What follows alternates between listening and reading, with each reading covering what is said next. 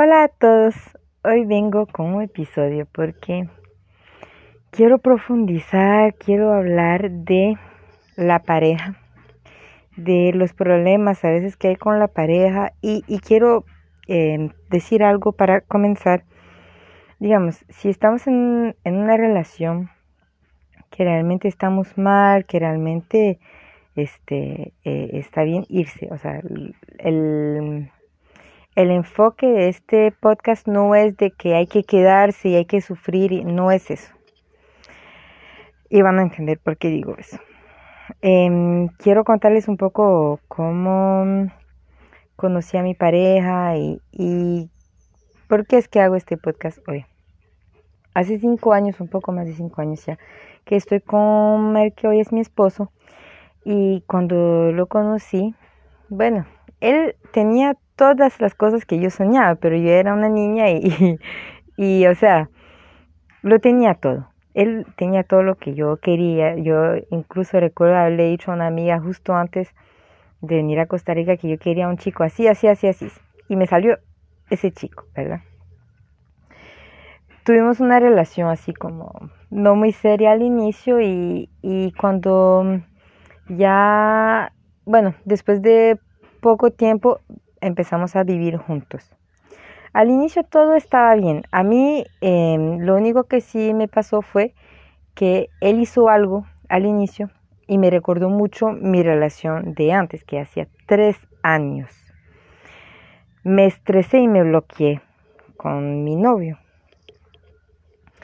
Bueno, vivimos juntos y la pasé súper mal, pero no me iba. Em,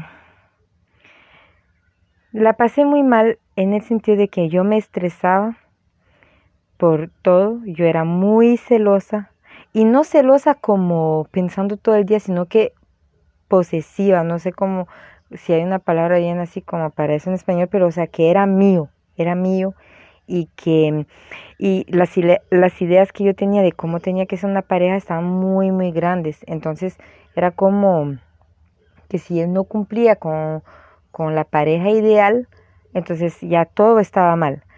Al mismo tiempo, él me trataba muy bien. Él tiene sus cosas, siempre las ha tenido, eso estamos claros.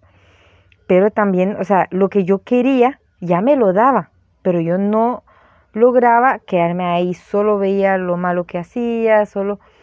Y cosas, por Dios, que, o sea, ni yo nunca me había estresado por eso en la vida, aunque ya las había vivido con, mi familia, como así. Era la primera vez que yo vivía con alguien. Bueno, eh, nos separamos una vez, nos separamos porque me tuve que, tuve que salir del país y en esa salida me di cuenta que yo estaba abusando en la forma que él estaba tratando. Yo le gritaba, yo, bueno, yo cuando me enojaba, o sea, literalmente, él me lo decía, o sea, usted está peleando sola, porque literal estaba peleando y yo peleaba sola, sola, sola. Él nunca peleaba conmigo.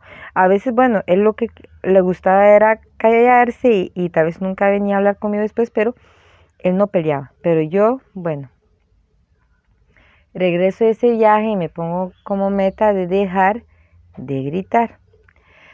El grito no es todo, porque hay, son muchas cosas. O sea, uno no grita porque quiere, uno no grita porque, ay, voy a gritar a ver si me escuchan. No, no, no. Sea, a mí me salía, me salía. Regreso al viaje y, él me empieza a decir, Nina, que qué vacilón porque él se lleva todo el día y si, si había algo que no me gustaba, yo pasaba todo el día pensando y dándole vuelta al problema y cosas. Y yo hablaba mucho de separarnos, que nos separemos, pero nunca nos separábamos. Y él me decía, Nina, hay algo raro, hay algo raro y yo veo que, o sea, pasas muy atormentada. Yo entiendo que te enojas, yo entiendo que no te guste eso, pero o sea, este, yo creo que ya, o sea, ya, ya pasó. Podemos hablar y, pasar a... Yo no podía, en ese momento recuerdo incluso que tuve un momento así como, ay, sí, sí, sí, porque él me dijo, y escuchas solo canciones tristes. Y yo creo que eso alimenta un poco eso. Y yo, no, nada que ver. Bueno, después me di cuenta que sí. Ok, todo pasa, me voy de Costa Rica, me voy por tres meses y yo, o sea, yo estaba en Francia viendo a mi familia yo estaba contenta en ese momento de estar con mi familia, pero aún así, este, yo le ponía muchísimo peso a, em, a, mi relación, o sea, yo tenía que llamarle y, y no como algo bonito, no era, no, no era que no era bonito, no se sentía bonito, no se sentía nada lindo, se sentía como un peso, como que yo tenía que, y en el momento uno siente como esa adrenalina y dice, ay, ya hablé con él, pero o sea, en realidad es como un peso enorme que yo me ponía eh, en mis hombros. regreso, vengo a Costa Rica y ahí sí empiezan los celos, así como de, de, que no me gustaba que le ponga más atención a una persona o a otra o así. Este, pasó un poco el tiempo y conocí más de Dios y ahí me empiezo a dar cuenta que tengo que enfocarme en, bueno, que tengo que, ahí decido enfocarme en mi relación con Dios y a entregar mi relación a Dios. Em, claro que, o sea, todo bajó así, todo lo, las peleas, las discusiones, todo eso bajó muchísimo porque ya entonces yo, yo entendía que había algo mucho más grande que yo, este, en este caso que así le llamo Dios, que estaba guiando, que estaba sosteniendo, que estaba mostrándome la mejor manera para tratarle y así. Em, aún así, mi enfoque estaba en ayudarle a él. Yo quería que él estuviera bien, yo quería que él cambiara porque yo veía que él no se sentía bien, yo quería que él haga algo para sentirse bien, yo, mi enfoque estaba totalmente en él, cómo está haciendo con su vida, lo que hace con su vida, él, él, él. Em, nos fuimos a Francia el año después, nos fuimos a Francia los dos y ahí fue fatal porque yo siempre me había dicho que quería viajar. Ahí tuvimos una oportunidad de viajar los dos a mi país. yo le dije, ¿por qué no? O sea, y él quería y no quería y, bueno, casi que lo obligué. no lo obligué porque, pero sí yo estaba como que yo quería y forzando la cosa, ¿verdad? Fuimos allá y no la pasó bien y yo no logré empatizar para nada con él este era como tú, o sea, y, y ojo aquí, porque, o sea, mi enfoque siempre ha sido, tú puedes, yo entiendo lo que vives, pero vaya, vaya, vaya, tú puedes, tú puedes, ¿me entiendes? O sea, no era algo como feo, digamos, no, o sea, yo quería motivarlo, la intención mía era motivarlo para que él pueda cumplir sus sueños, para, pero con algo por detrás, ¿verdad? Todo el enfoque está en él.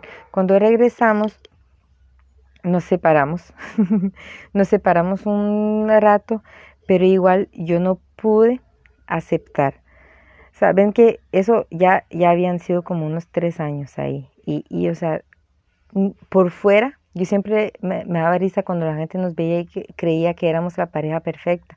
Y aquí pongo el enfoque en eso porque hasta a mí me pasa a veces que veo parejas que ponen una foto sonriendo y ya creo que todo está bien que nunca se discuten, que nunca, nunca se pelean, que no hay ningún problema, que gracias a la...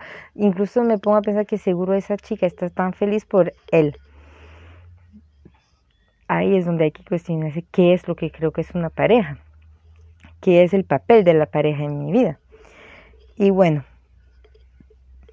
estamos separados y regresamos. Al poco tiempo me quedo embarazada y en el embarazo me empiezo entonces a, buscar mucha información sobre la educación positiva y todo eso. Y yo quería ver el mismo enfoque en él, pero él no lo tenía. Me empecé a estresar con él hasta que dije que de verdad esta vez iba a entregar mi relación a Dios y me iba a enfocar en mí. Ahí todo cambió. Ahí mi relación dio un giro por completo porque empecé a cuestionarme qué es lo que a mí me separa de él, qué es lo que a mí no me gusta de él, qué es lo que yo le estoy dando a él. Porque digamos, podemos querer que nuestras parejas nos den mucho amor, mucha atención, que nos escuchen, que nos apoyen y todo, pero realmente lo estamos haciendo. Porque yo no podía ayudarle en lo que él quería. Yo quería ayudarle en lo que yo creía que él necesitaba ayuda. Si me pedía ayuda en otra cosa, yo lo ayudaba, pero bueno, algo feo. Con mi hijo era lo mismo. Un día recuerdo darme cuenta que, wow, o sea, cómo me está costando confiar totalmente en él. Ahorita que estoy grabando este podcast, lo estoy haciendo y, y o sea, estoy aprendiendo apenas a sacar tiempo para mí, solo para mí, con beneficio. No solo para mí, porque esto yo sé que va a beneficiar muchas personas, pero que, o sea, un tiempo que yo decido darme a mí, ¿verdad? Y punto, sin tener que pedir perdón. Y me cuesta muchísimo, me cuesta muchísimo no hacer una historia de qué mala esposa, qué mala mm, mamá, qué mala todo. Y, y, mm, y cómo me ha costado pedirle ayuda a él, por no confiar tanto, por creer que él no iba a educar como yo quería, porque y él es un hombre muy bueno, o sea, en general recuerdo siempre estar en el hospital, íbamos a llevar a nuestro hijo en una cita y estaba un papel ahí que decía una relación tóxica, los primeros eh, cómo darse cuenta que estás en una relación tóxica y en serio lo reconocí en unas cosas, pero me reconocí casi que en todo, bueno, no le pegaba, pero o sea, no llegamos a pegarnos nunca ni nada, pero o sea, lo demás ahí estaba. Y, digamos, la manipulación, las mentiras y todo eso, para mí eso es cuando usted está fingiendo, cuando usted está eh, haciendo creer que usted es un tipo de esposa que no es, cuando usted está queriendo hacer algo que realmente no quiere, ahí estás fingiendo. Ahí estamos mintiendo, ahí estamos manipulando, porque estamos haciendo eso para ganarnos algo amor, eh, o sea, no sentirnos sola. Y eso, digamos, yo, uno se puede imaginar, yo vengo desde Francia, voy a Costa Rica, la chica súper libre, súper verdad, y nada, o sea, yo también, este, a mí también me ha costado. Y entonces yo quiero hacerles una invitación. Eh, porque digamos, me, cuando me empecé a cuestionar mi eh, mi vivencia, lo que yo vivía eh, como su esposa, lo que yo le daba, lo que yo estaba dispuesta a recibir incluso, porque digamos, hay veces que él me abrazaba y yo sentía una resistencia y es como, o sea, entonces, quieres amor, pero si te abraza ya no. Entonces es cuestionar todas esas cosas que todo lo que vivimos, que sentimos como un bloqueo con nuestra pareja, porque para mí la relación que tenemos con la pareja es un reflejo muy grande, primero, de la relación que tenemos con nosotros mismos, no de nosotros en sí. Porque digamos, los defectos es algo, pero es la relación que tengo conmigo misma. Si soy tan exigente con el otro, me imagino que lo soy muchísimo conmigo. Si yo le pido al otro constantemente eh, o sea, eh, que haga y que haga y que haga, ¿será que yo me estoy pidiendo a mí sin parar que yo haga muchísimas cosas?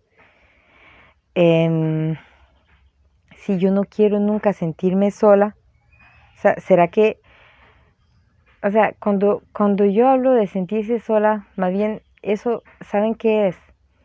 Es como eso a veces puede ser también un reflejo de lo que yo vi creciendo. De la pareja que fueron mi papá y mi mamá. De las parejas que estaban a mi alrededor, que es normal, que la mujer se sienta sola cuando el esposo se va a hacer lo que le gusta. Y entonces ahí donde se sigue cuestionando. Y yo cuando hago lo que a mí me gusta sin pedir perdón. Porque uno puede seguir juzgando de que sí, pero es que él sale y él hace tantas cosas que a él le gustan y él hace lo que él quiere. Ok, ¿y tú cuándo te vas a decidir a hacer lo mismo? Y no significa abandonar la casa, abandonar a los niños. No, pero uno, entonces, y si, si uno siente que lo tiene que hacer así, ¿por qué cuesta tanto pedir ayuda? Así, por favor, ¿me puedes ayudar con los niños? O sea, así, tranquila, normal, como usted le pediría ayuda a su vecina. Entonces, este, es realmente cuestionarse qué es la relación que tengo con misma, conmigo misma, qué es lo que me estoy pidiendo a mí, qué es lo que yo vi de niña, que es para mí lo normal del amor. Y, y, ahí no es como ir a los pensamientos de que esto me imagino que es una pareja increíble. No, es de, de cuestionar este, qué es lo que yo vi de niño, porque eso está más, más profundo que cualquier cosa. Entonces, si los papás se peleaban, es normal pelear. Es normal pelear en vez de respirar, regresar al amor y, ok, ¿qué nos pasó? ¿Qué podemos hacer? Y si el otro quiere un espacio, ok, te doy un espacio y así, o sea, ¿qué es lo que nosotros hemos visto de niños? Cuando había una pelea, eran gritos y después nunca más hablaban, había un silencio mortal en la casa este, no sabían comunicar, cuando hacían cosas juntos tampoco era bonito, o sea, realmente, ¿qué es lo que yo vi de niña? ¿Qué vivieron incluso los abuelos? Eso, em, digamos, va mucho más allá, porque está lo que vi de niña, lo que la sociedad también dice, que qué es una pareja, cómo tiene que ser la mujer, cómo tiene que ser el hombre, y también lo que vivieron nuestros abuelos.